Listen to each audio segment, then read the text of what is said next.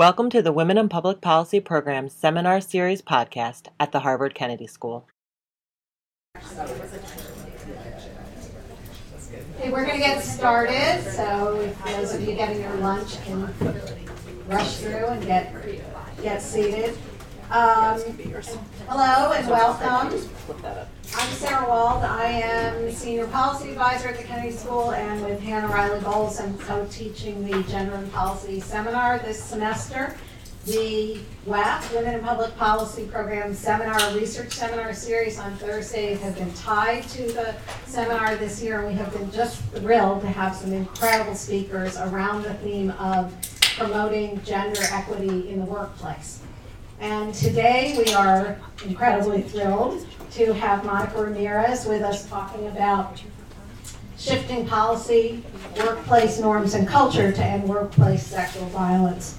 Monica is a longtime advocate in this field. She's an attorney. She is a proud Kennedy School alum, and we're very proud of her.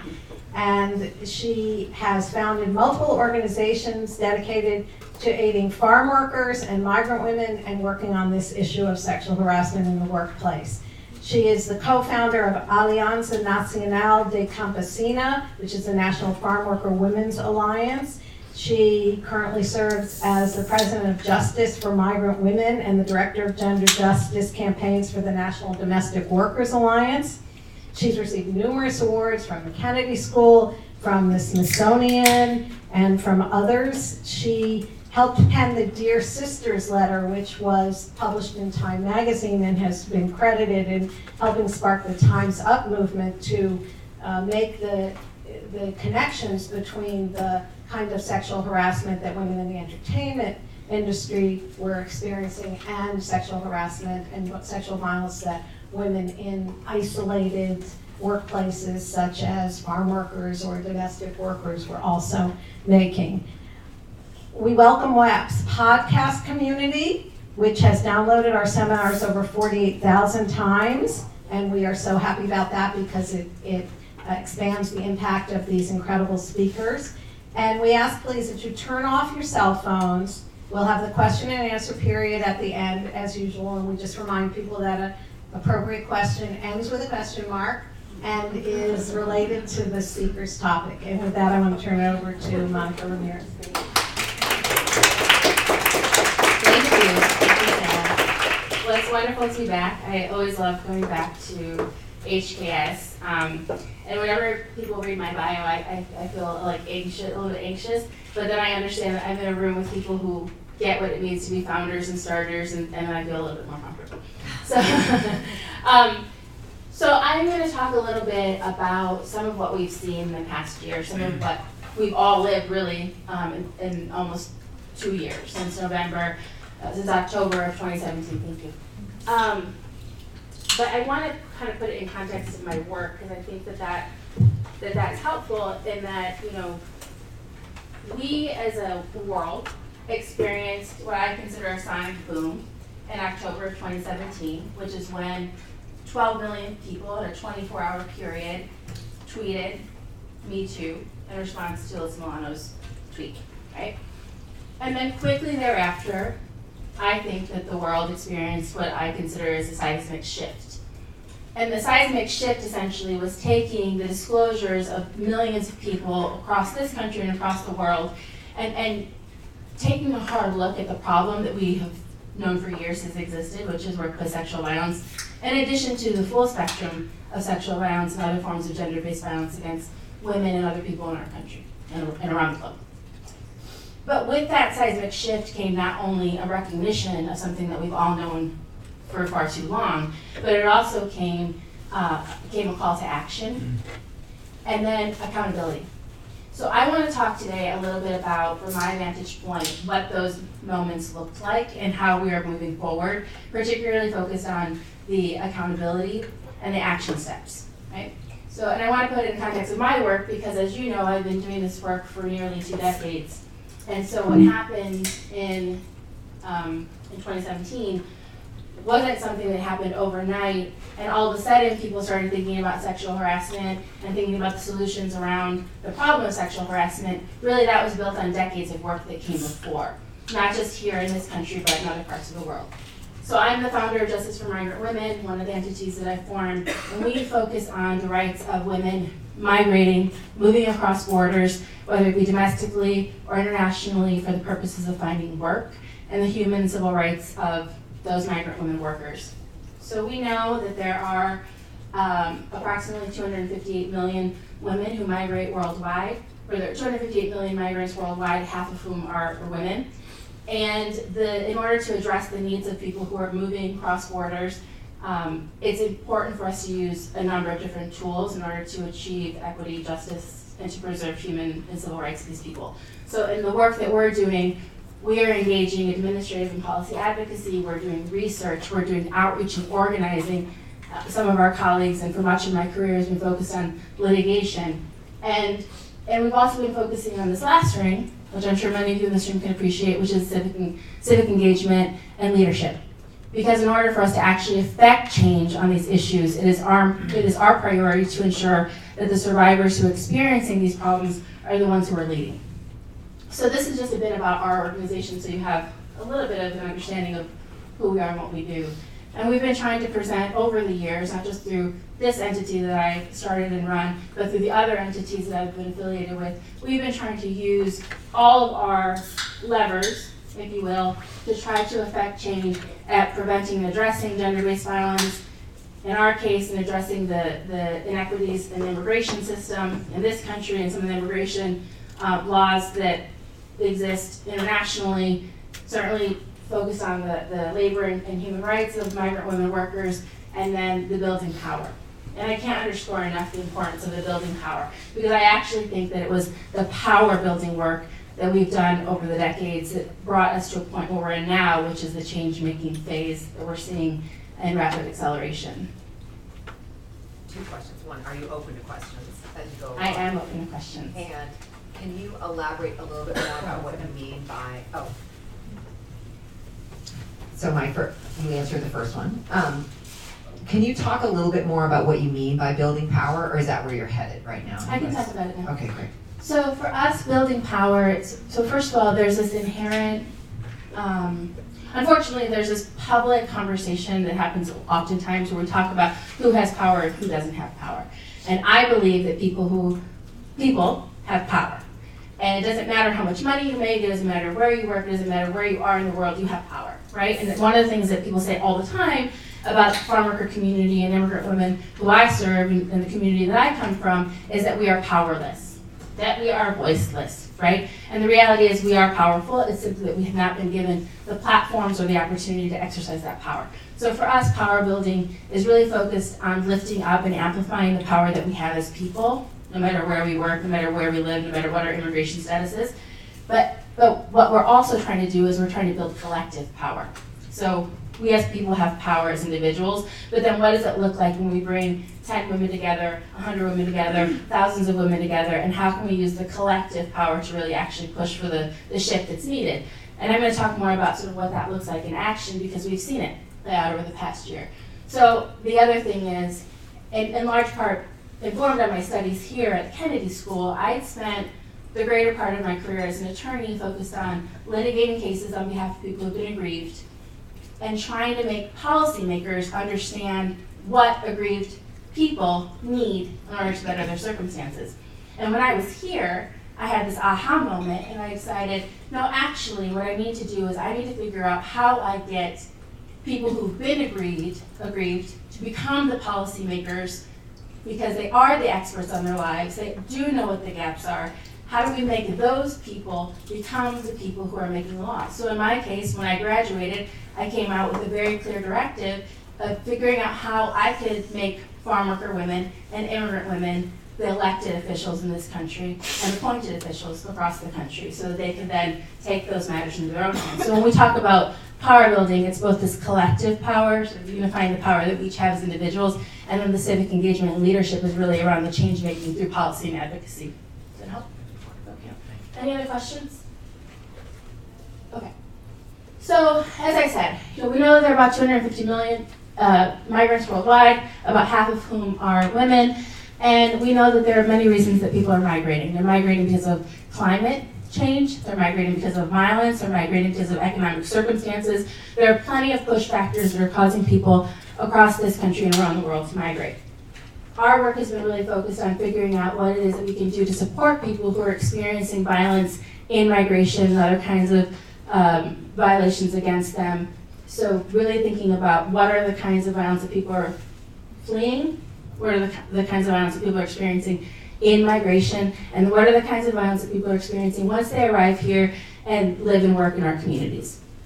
We know that um, there are about four hundred million around the world who are working in agriculture. In this country, because our data, unfortunately, is not what, where it should be, we have an estimate that there are between two to three million farm workers in this country. That's a pretty big gap, two to three million, million people. Not knowing is kind of concerning to me. Um, but we but we know that ab- among those, we have about six hundred thousand to nine hundred thousand women who are working in agriculture. I come from a migrant farm worker family. That's the reason I do the work that I do. I'm the daughter and granddaughter of migrant farm workers. And what I know from being the daughter and granddaughter of migrant farm workers is that not much in this country has changed by way of the rights and circumstances of farm workers in this country. So wage theft continues to be a major problem. We know that women and men are still being sprayed with pesticides. Farm worker children are the youngest workers in our nation, legally able to work at the age of twelve, and in some circumstances, with permission of their parents, working even younger than the age of twelve, legally. So, and we also know that agricultural workers do the important life-sustaining work, right? They pick, pack, and plant the fruit, the food that we're eating right now. Unfortunately, despite the fact that farm workers do among some of the most important work in this country, they are not protected by many federal laws in this nation. So over eighty years ago, when the Fair Labor Standards Act was passed, farm workers, as well as domestic workers, were excluded from most basic federal employment provisions. So farm workers still today are not entitled to overtime. And there are many other problems that confront farm workers. And I just wanted to provide you with a little bit of context of what we're talking about when we're talking about farm worker women, who really, in my opinion, have helped lay the foundation for this moment that we're living in, right? This moment of change that we're living in to finally address some of these big gaps in the law, and particularly around this problem of sexual violence.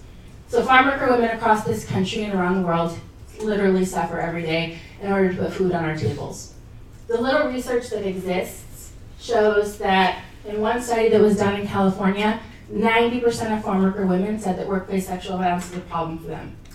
The most recent study that was done with farm worker women came out in uh, two thousand ten, and it indicated that eighty percent of the women who were surveyed and said that sexual harassment was a major problem.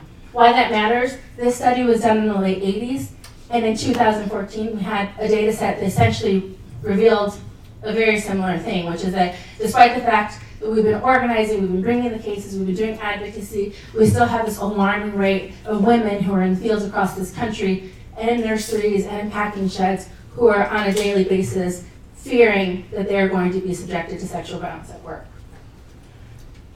We also know that farm worker women in this country have said that they use their clothes, including their bandanas, to protect themselves from unwanted sexual violence and unwanted sexual attention.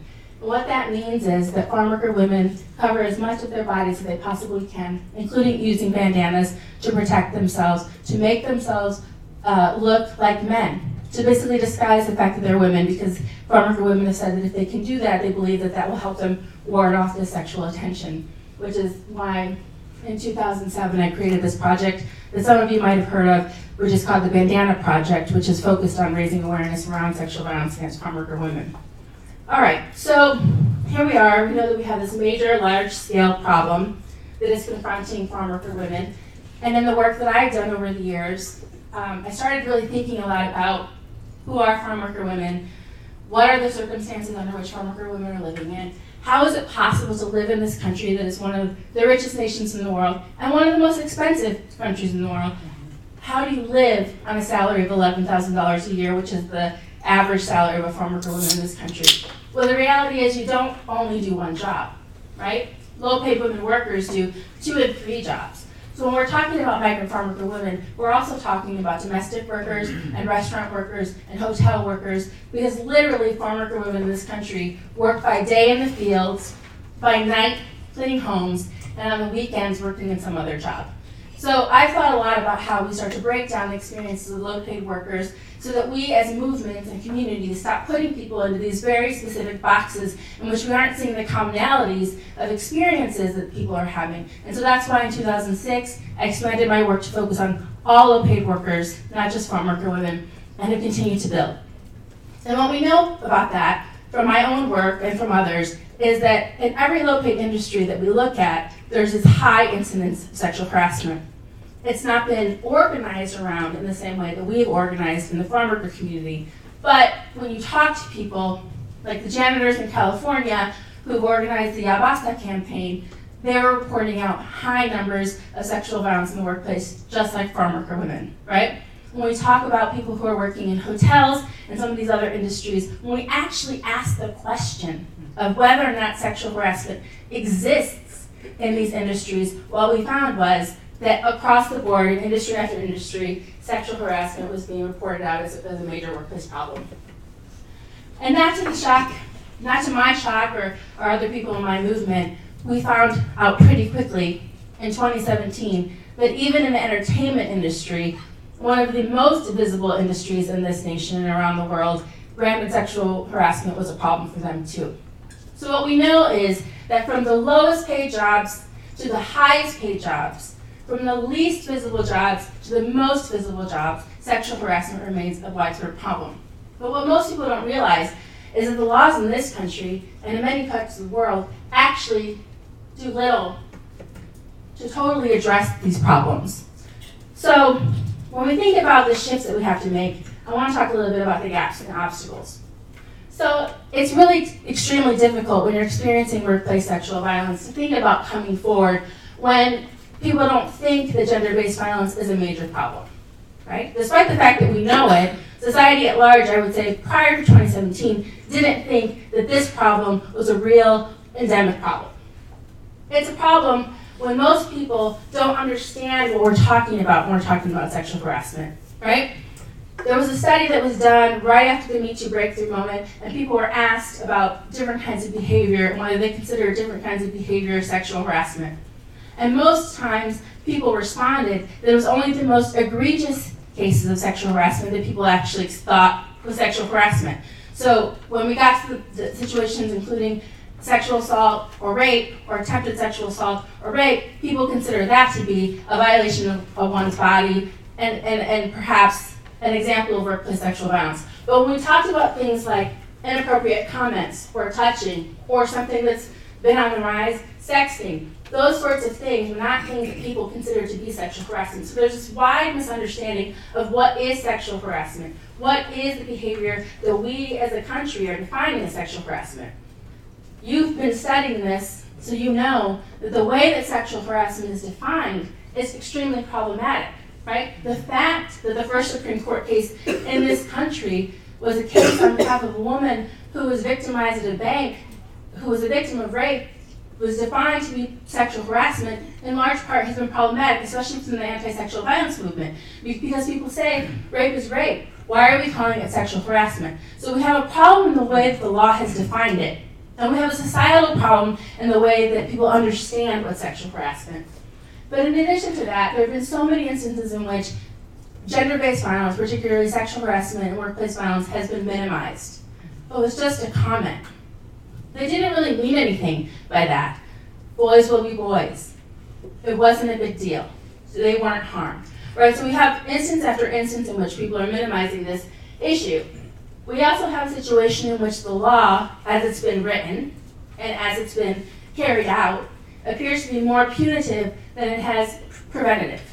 And what I mean by that is that when we talk about the law, we think about the amount of money that a company will pay for not having protected an individual from sexual harassment, right?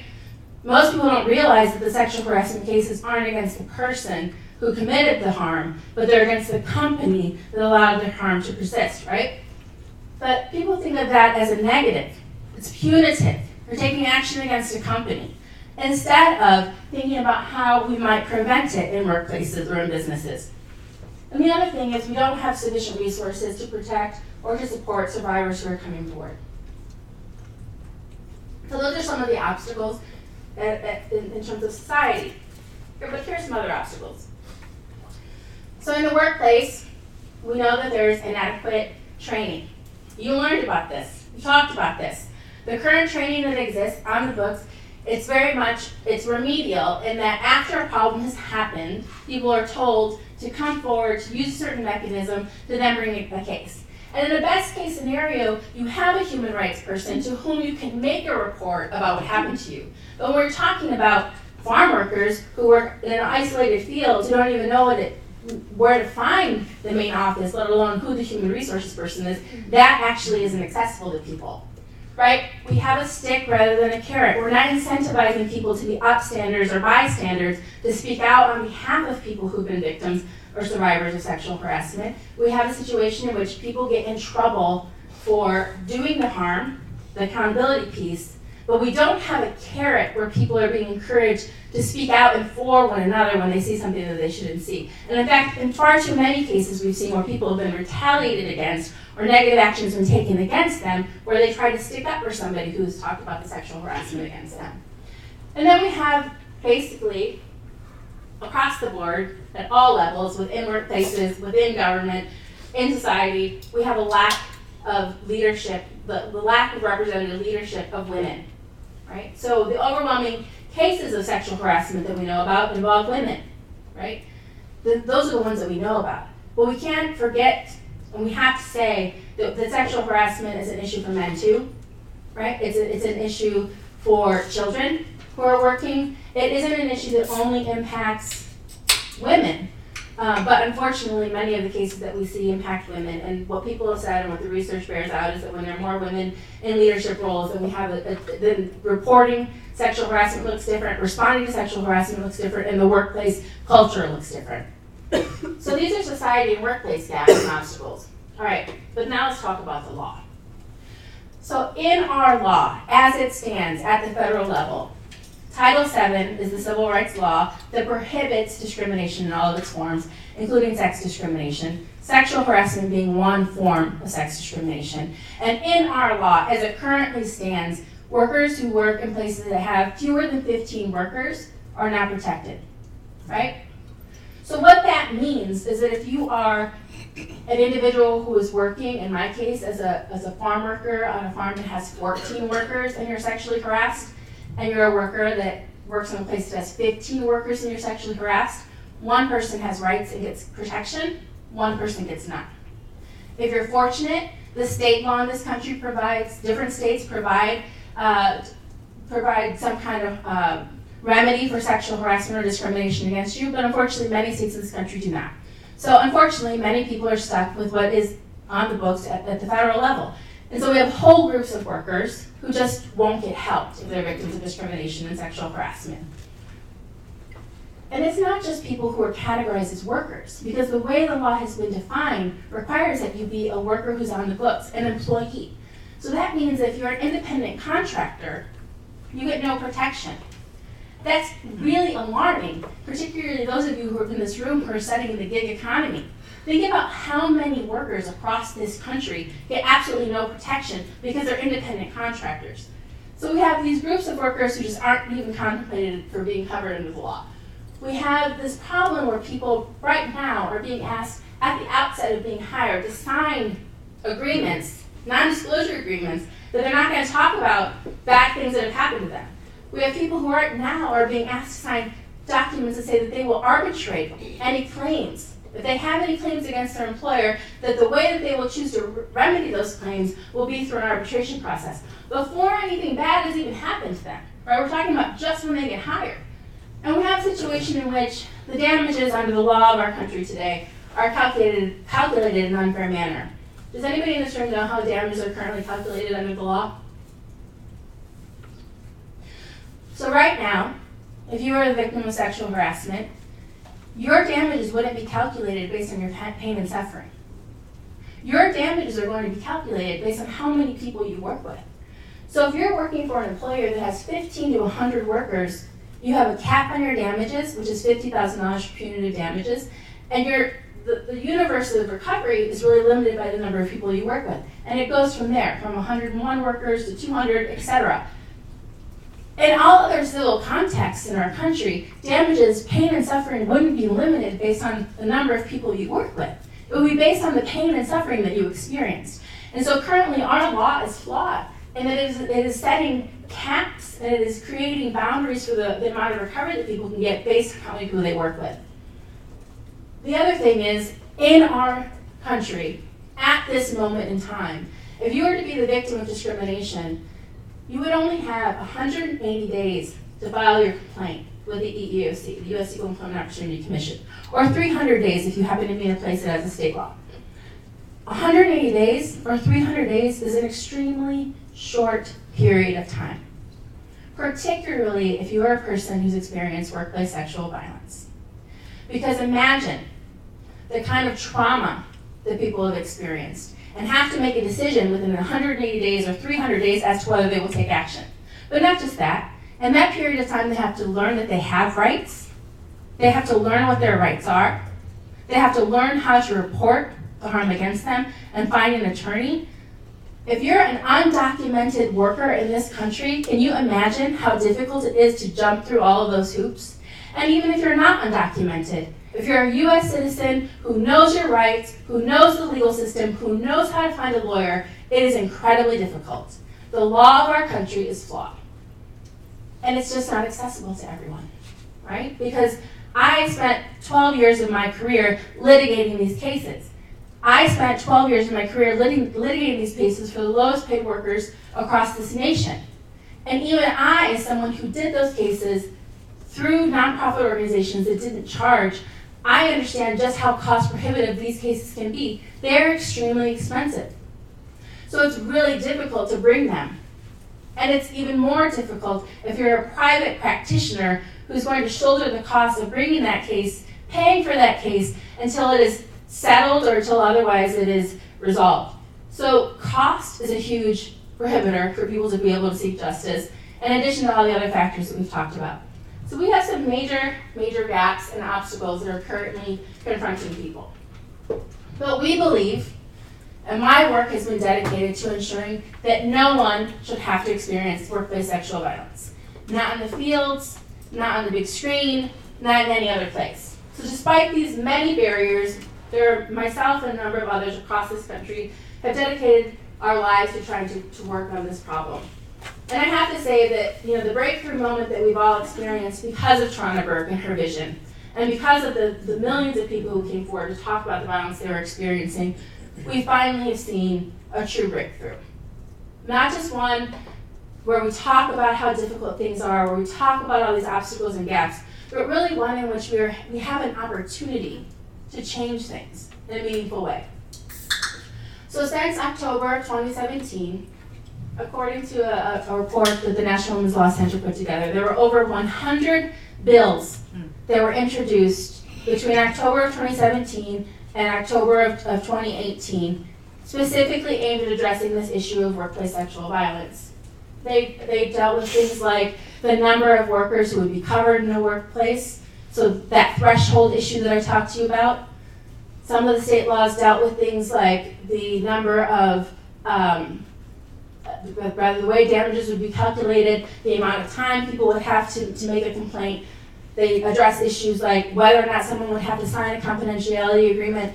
So in a one-year period, after decades of work that has been done by people across the country, the hardest work of which was done by the brave survivors that came forward, mm-hmm. in a one-year period, we saw political leaders across this country move to action. And in eleven states, bills were passed. I actually have a handout for some of those of you who might want a copy of it so you can see this report, and I'm happy to share the link. This is significant, right? This is real change.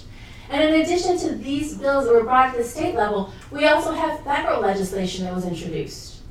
We had the Empower Act that was introduced last session that really dealt specifically with this question of whether or not people should have to sign confidentiality agreements and whether arbitration clauses should exist. For the, for the longest time, this issue of sexual harassment has been taboo. No one wanted to talk about it, let alone legislate around it. People told me in my career that I would never see the changes that we've been advocating for. These changes that I'm talking to you about, we haven't been advocating for them uh, to change these things for only one year. We've been advocating for years and years because based on our work, we understood the gaps in the law and the ways in which people weren't able to access justice. And people told me that never would I see a day in my career where change could be made. Well, I'm happy to report to you that they were wrong because change is being made. Okay.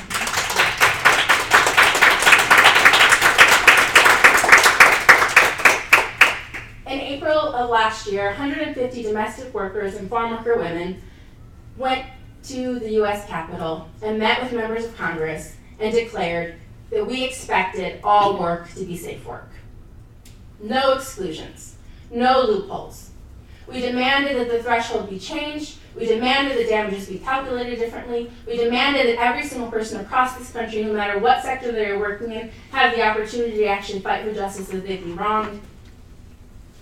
We joined many, many people in these conversations. So there were one hundred fifty farm worker women and domestic workers who left their states to go to the Capitol, which let me tell you, that is no small feat.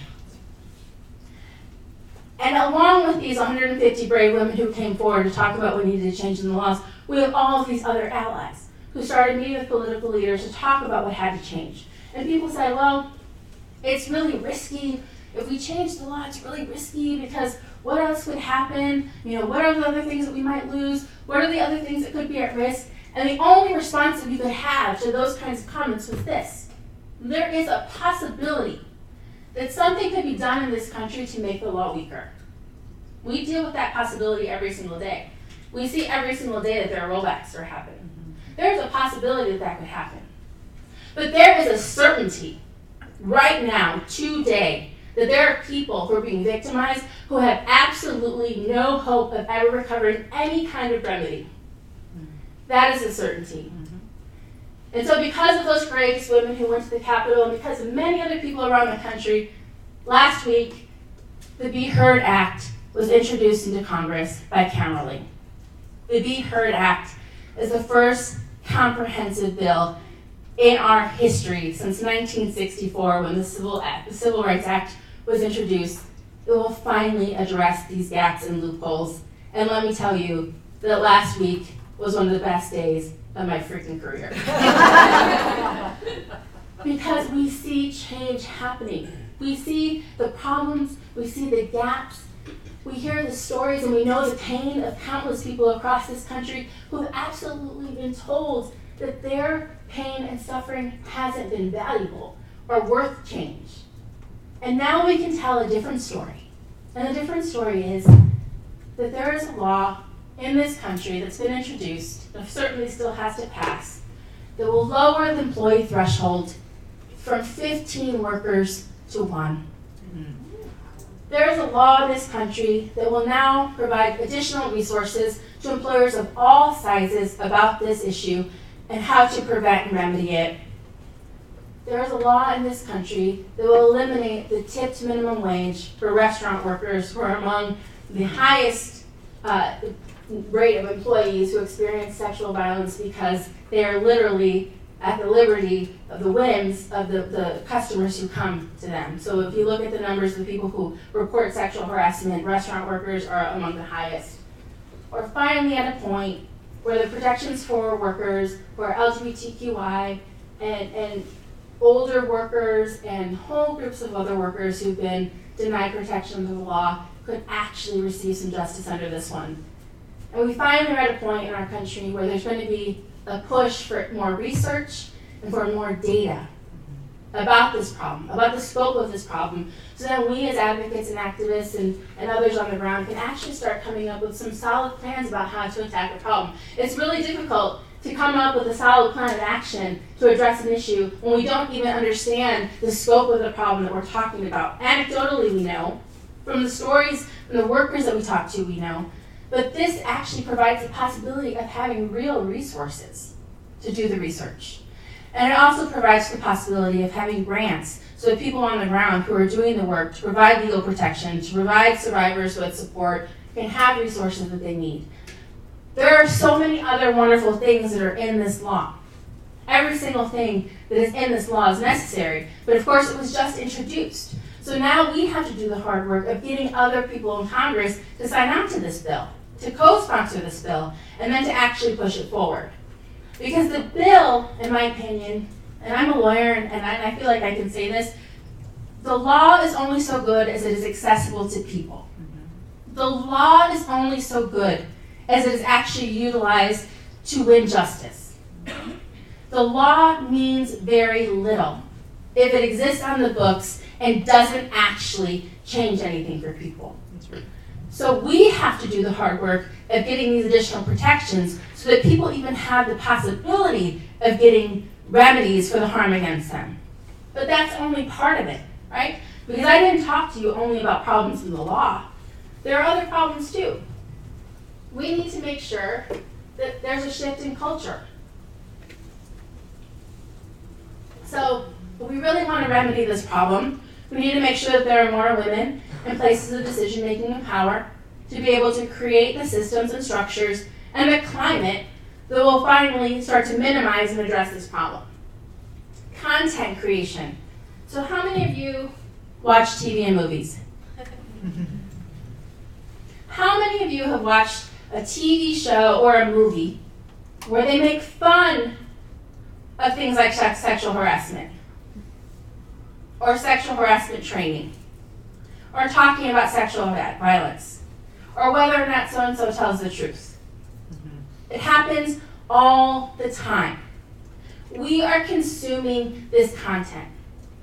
So one of the other reasons why it's significant that you have farm worker women who've linked arms with women across the entertainment industry is because we're seeing that the women in the entertainment industry are using their power to change their industry, to demand more people in the in the room where decisions are being made, to demand that the writers who are writing the stories are people who look like the country and the world, people who are sensitive to things like not making jokes about sexual harassment and sexual violence. These are not mind-blowing things.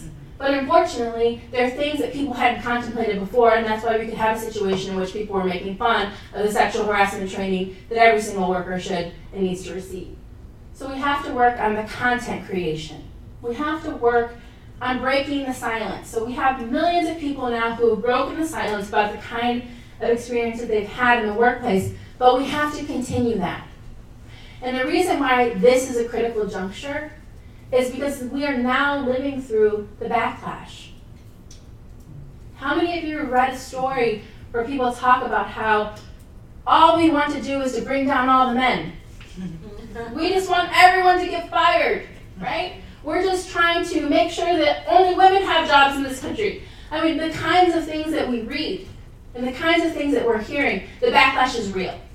So we have to continue to ensure that people are talking about this problem in a productive way that impacts the people in our closest circles that can then help to further this public education that needs to happen, because it's the public education coupled with the political action, coupled with the actual passage of this law that is eventually going to result in what we all want, which is the end of this problem. We have to talk about who is an expert and who has power, to Hannah's point earlier. Right? There's been too many years in this country where we only think about people like me who have a law degree and, and a degree from Harvard as experts. Mm-hmm. Mm. Do you want to know who an expert is on sexual harassment in the workplace? Farm worker. Farm worker women. Janitors. Hotel workers. Hospitality workers. All the people who we don't get to hear from ever. They are experts and they are powerful. And we, as people who have privilege and power, need to do what we can to elevate their voices and their leadership, because they hold the answers. Right? When they were meeting with members of Congress, they were telling members of Congress exactly what they need in order to make things better for their lives. And if we don't do the work of elevating those people who hold the answers, no one else is going to do it. So I say to you in this room who will write, who will research, who will go off and lead states and countries, think very carefully about who you're elevating as the experts and the powerful. Mm-hmm. And the other thing that we have to do is we really, really have to think hard about who's setting the agenda. Who decides which gaps should be addressed? Who decides what things should be at the on the table when we're talking about what gets funded, who gets funding, where resources get get pushed. If we don't have the right people at the table, then what's going to end up happening is one of the things that many of us have been concerned about since the Me Too breakthrough and since Time's Up launched, is that we're going to have a situation in which those with the most access, those with the most money, and those with the most power get the most attention and really are the ones who receive the benefit of this moment that we're in. And it's actually not going to reach some of the most vulnerable people among us. So that's part of the work that we have to do. We have to create a better climate in workplaces across this country. We have to encourage people to be high-road employers.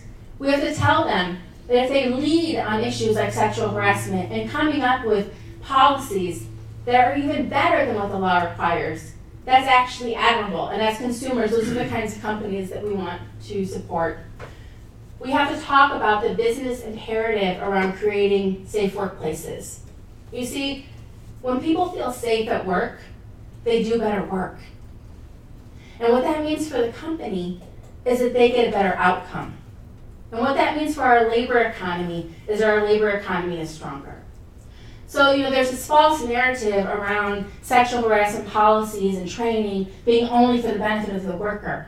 Well, if you take a close look at it, actually, it's for the benefit of the employer and for our entire economy. So we have to encourage employers to think about this in this way, this issue in this way, so they can then begin thinking about the business case for making changes to provide workplaces that are safe and to ensure that workplaces are safe.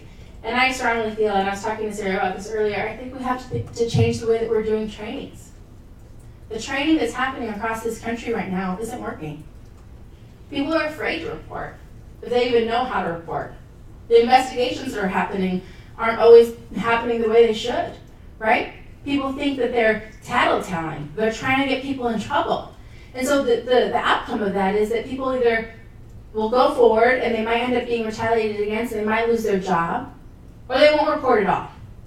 And so I think that we have to change the way in which we're, we're training people and, and the kinds of policies that we're putting in place. And I think that that also goes hand in hand with really having a deeper discussion about, rather than thinking about the kind of behavior that we want to prevent or stop, we really have to sit down as a country and think about what kind of environments we want to promote.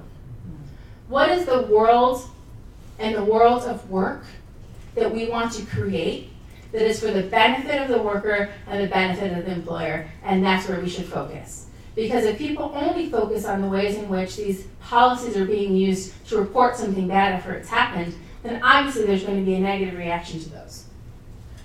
So I strongly say it's going to take all of us. It's not just me on the ground rallying. It's not just farm worker women across the country. It's not just janitors or domestic workers. You know, they said when they when they launched the Title nine campaign that it's on all of us. It's on all of us.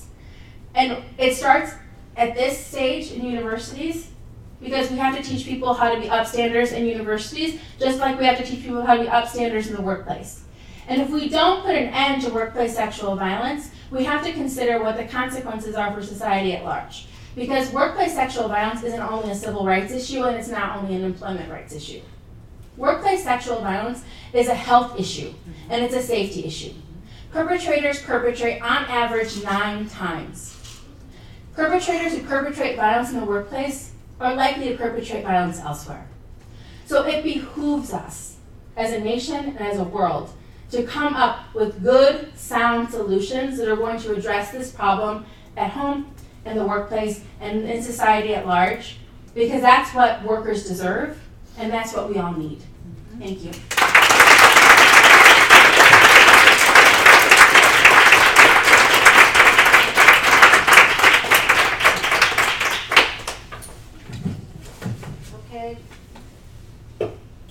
We're now going to take questions from the audience, and our tradition is to start with the seminar students. So if anyone has a question, Anne.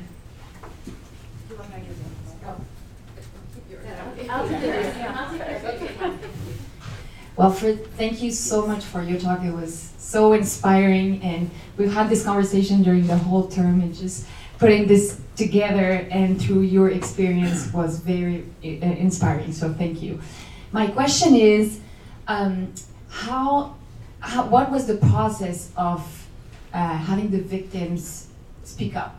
Uh, in particular, in an industry where uh, the norm is uh, is sexual harassment, and it, it gets to be yeah normalized. Yeah. How do you? What what was what were the steps that um, the group took, or that you managed to um, to create, or the space to create for them to decide to speak up collectively? Mm-hmm. So thank you for your question. Um, You know, and that, that brings to mind the fact that farm worker women call the fields, fields of panties and the Green Motel, because sexual violence against them in the workplace is so prevalent. Farm worker women have talked about the fact that they actually consider sexual violence to be a term and condition of their employment. If they want to work, that's something that they will put up with. So it's extremely challenging, particularly when, you know, fifty percent of farm workers in this nation are undocumented. It's extremely challenging to get people to talk about an issue that has been has been taboo for so long, and also where there are real risks that people are going to lose their jobs. Women talk to me about the fact that they don't want to they want to complain because they're afraid that they'll be kicked out of their community. Right? Some of the people who are on their crew, they're the only people they know here in this country, mm-hmm. and if they talk about what's happened to them, then they might get ostracized and kicked out of their community, and that's not a risk that they want to take. So the way that we've been able to work with farm worker women to talk about what's happened to them, first of all, is, you know, I do camp outreach. So I go into migrant farm worker camps and I go door to door and I educate people about what their rights are. And we never talk about, we never ask people if they've experienced sexual violence themselves, and we don't talk about The, the individual, we talk about the group. So when I talk to people about sexual violence, I talk about the fact that we've created a movement to address workplace sexual violence against farm worker women, because we know that many of them have experienced, many people have experienced it, right? We share stories about the women who've come forward. So there's a woman who I represented, and I was in, in uh, was one of my clients from Florida, and um, we were in the middle of her case, and, and, I, and her case actually would have been a class if we hadn't settled it. We settled it during the administrative process, but the sexual harassment was widespread where she worked. And so if we litigated it, we would have brought it as a class. And, and when I was talking to her about her case, she said, we need to see that people have lived through it.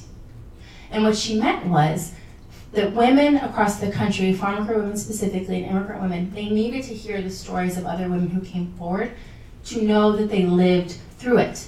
And she meant lived through it, right? Because there's a risk of physical violence and even death for some people when they come forward. And so we created a book, it's called Voices for Justice, and we told the stories of women who brought different kinds of cases, including sexual harassment, who allowed their stories to be told and their pictures to be used, so that we could then share that with other women, so that they could then feel like they were not alone. So a lot of the work that we've done has been around sort of making clear that this isn't the individual's problem, because the perpetrator often will tell people that it's just them and that no one's going to help them. And so we've tried to make it clear that this is a widespread problem. We know it's a widespread problem. There have been women who've come forward, what their cases have been like, and then what the process is like if they go forward. And also, that there isn't only one way of coming forward. So people might choose to go a civil right, civil route and bring a charge of discrimination or eventually a lawsuit. But some people might just want to be relocated. You know, they want different housing, they want to be taken to a different state. And so for me, it's been particularly important to make sure that we explain to people the full range of remedies available to them, including the criminal justice system. Even though very few people choose to bring criminal charges against their perpetrators for fear, we explain the full range, because survivors need to know that it is their decision to make as to how they want to take action and the kind of remedy that they, they feel that they need for themselves. And overwhelmingly, in the cases that I've handled, the women who have come forward have said that they're not coming forward for themselves, they're coming forward so that no other women will have to suffer.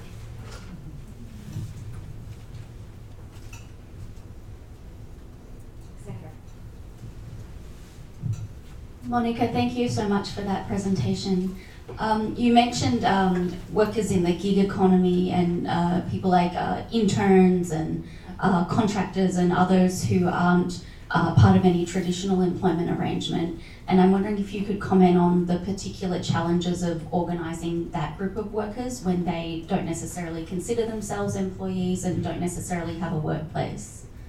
Yeah, I mean, You've, you, that's those are big problems, right? That we don't we don't know where to find workers. So you know, in the in the situation with farm workers, um, we have at least some sense as to where the labor camps are, because some of our families have lived in them, some of our families have worked in them, and so we have an idea of where we can find people. Um, and and also, you know, with some immigrant workers, we know that like, we do some of our outreach during soccer games and at laundromats and at Um, stores that serve particular ethnic communities, because we know that's a place where people go. And so the way that outreach happens has been, that's the way we've been doing outreach for years and years. But with the gig economy, it's a lot harder because we don't know where to find people. People aren't necessarily congregating in a particular space. And so I think for the gig economy in particular, it's going to be really, it's we're going to have to lean more on digital organizing.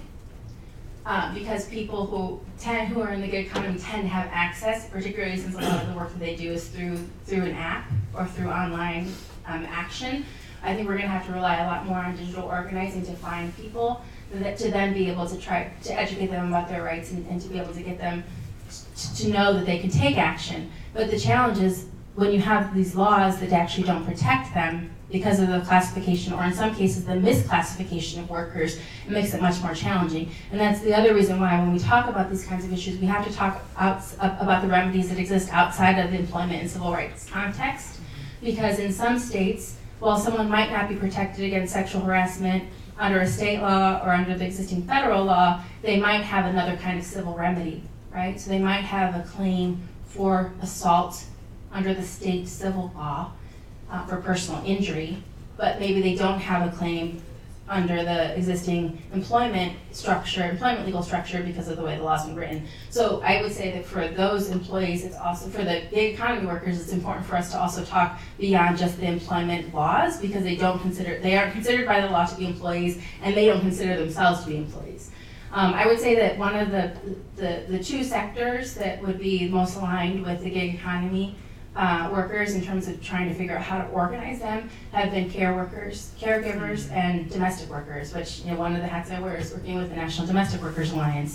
Um, and I and initially, it was because there were, with the Domestic Workers Alliance, it was because there were small local groups organizing domestic workers in localities and states, which then eventually became what is now the Alliance. Um, but now there's more of a, of a um, an attempt to use digital communication to reach them. So for National Domestic Workers Alliance, there's actually been uh, an app or a bot that's been created to help connect the workers. So with those two sectors in particular, we're starting to look at more um, opportunities to use these non-traditional methods of organizing to reach them.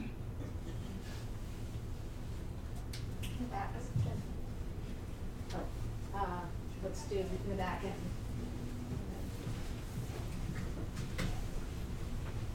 Yeah, so my question is that the, the way people perceive risk in coming forward when they have uh, an issue.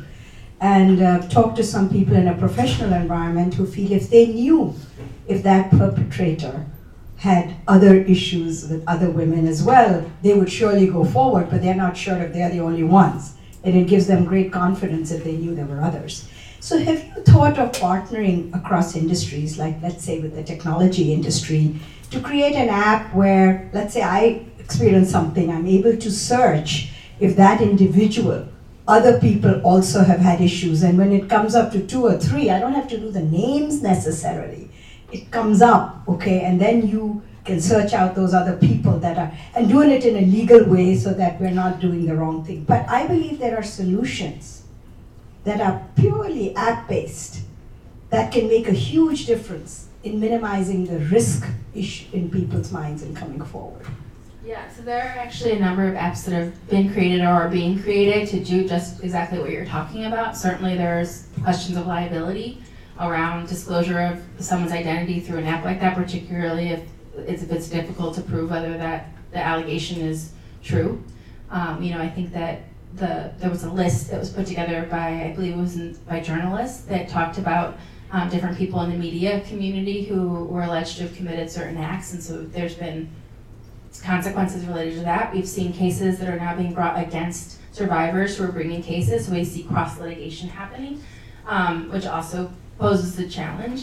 Um, And, and but one of the things that is important about the Empower Act, which is one of the bills I talked to you about, is that there is in the act, so the Empower Act essentially has been, is, is folded into or is contemplated um, as a part of the Be Heard Act. So the Empower Act was introduced last year, and that really went to the, the issue of non-disclosure agreements and arbitration. And in the Empower Act, there's an entire section that talks about making reports to the E E O C and being able to use this hotline to be able to report um, anonymously, or to the extent possible anonymously, so that if, they, if the government starts to see a trend that a particular workplace has been named more than one time or several times, then they, on their own, the government could then initiate their invest- investigation into a workplace. So there are apps that are being have been created and are being created, um, and there have been there have been measures that have been contemplated for purposes of the, of the policies that are being put forward to do exactly what you're talking about.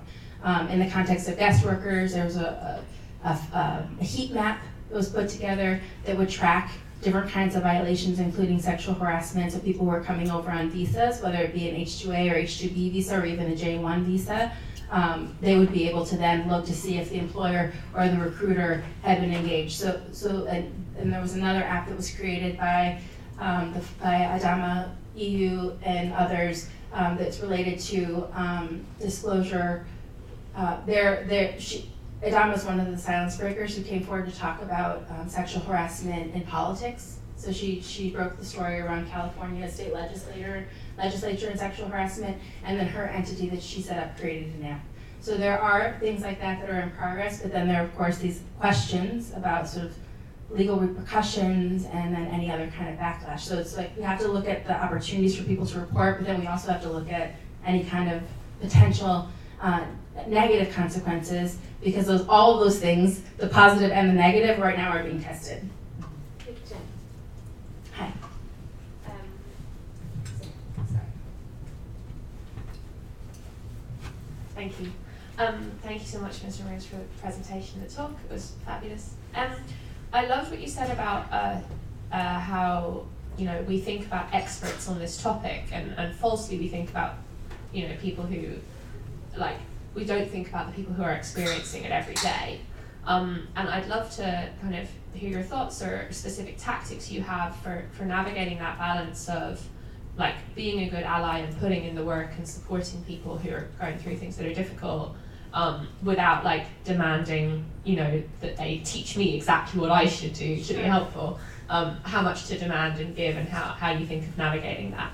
I, I think it's always just about making space, you know, so I talk about um, our experience on the red carpet when we went to the Golden Globes a lot when I when I think about this particular premise, because, you know, most people think that we went to this really fancy party, which we did, but it was it was a planned action, you know? It was a planned action.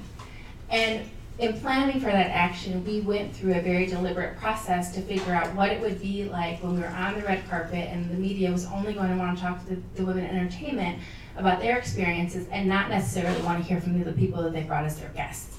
And so we, we deliberately and consciously said that we were going to pass the mic. Every single time we were going to pass the mic, and that's what happened. So on the red carpet, when someone would ask Laura Dern a question, she would say, well, I'm actually here so that you can hear from Monica. She passed the mic. I'm doing cross-sector organizing on this issue, so not only with farm worker women and domestic workers, but across sectors. And my intention is to, every opportunity I get, pass the mic if people want to share their expertise and their story. So it's about making room. So there was a period of time after the Golden Globes when I, and after the letter went viral, I received literally press requests from all over the world, and frankly it was really overwhelming because I wasn't equipped to manage that moment. But what mattered to me wasn't that farm worker women only be heard because of our letter, but, but we needed to make sure that all of the other people who were doing work on this issue were going to be heard too, heard from too. So when I was taking media, I would only do media with the stipulation that they would then interview these other industries. So we have to make the space, right? And then people have to decide whether or not they want to step into it, and they might decide that they don't. But if we don't even try to make the space, then we have a situation in which you're only hearing from a few people. And that, and that could have happened in the past year and a half, but the reason it didn't happen is because we very deliberatively made the space And then people decided whether they wanted to speak out. And so now we're hearing more from Native women, and we're hearing more from trans women, and we're hearing more from, you know, women with disabilities. It, and it's because we are continuing to make the space. Um, and I don't think we should ever demand that anyone teach us about their suffering. I think we, we open up the opportunity for people to share if they want to, and if they choose not to, we acknowledge the fact that there are people who have chosen not to because it's too painful, and we acknowledge the fact that there are people who don't have access to the mic to be able to tell their stories. And every single time, I think it's it's on us to make sure that we are acknowledging both of those truths. Mm-hmm.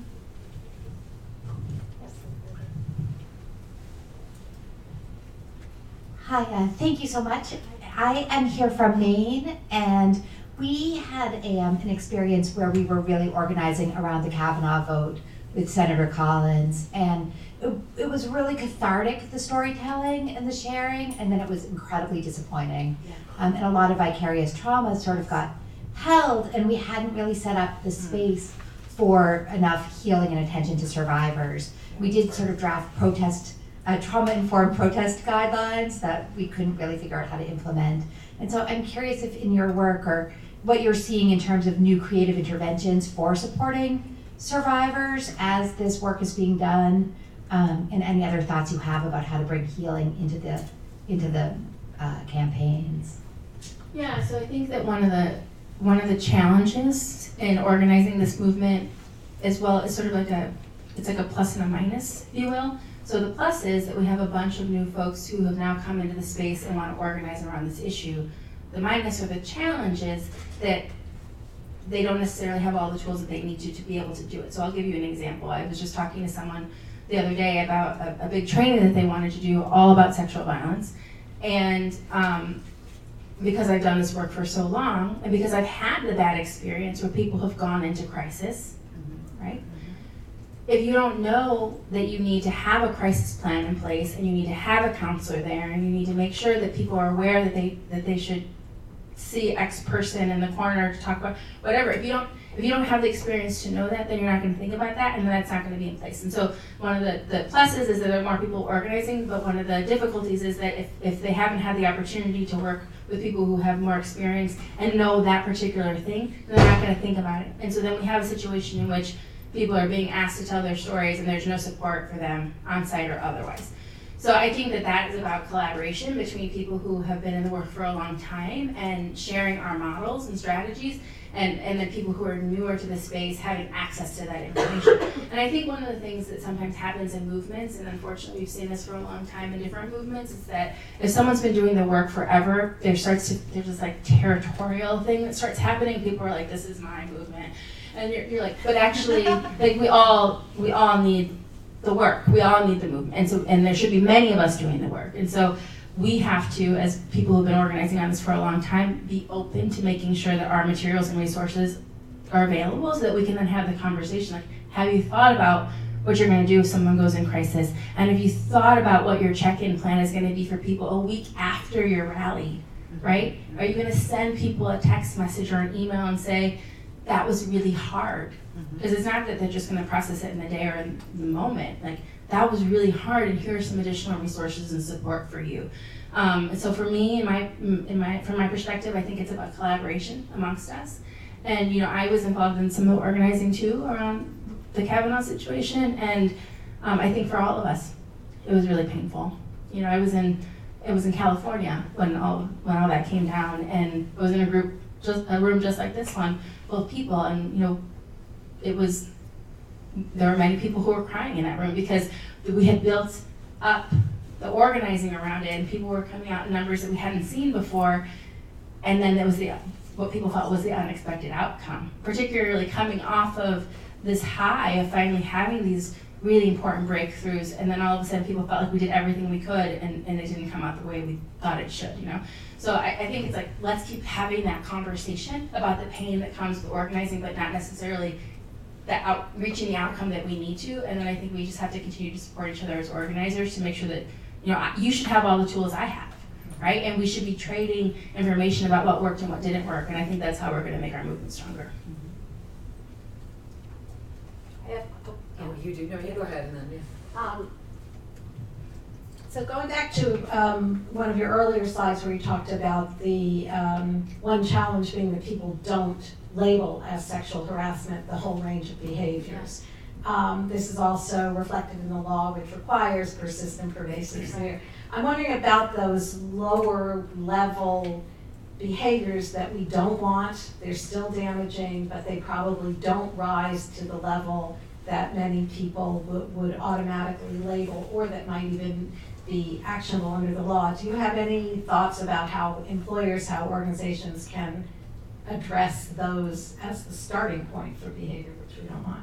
Mm. Yeah, so in our outreach materials, we actually have this, um, we have a visual sort of of the range, sort of what's on the spectrum of sexual violence and workplace sexual violence specifically, so that people, and we have examples of what those would look like so that people could could see them to better understand what they might be experiencing, but maybe they didn't realize was sexual harassment.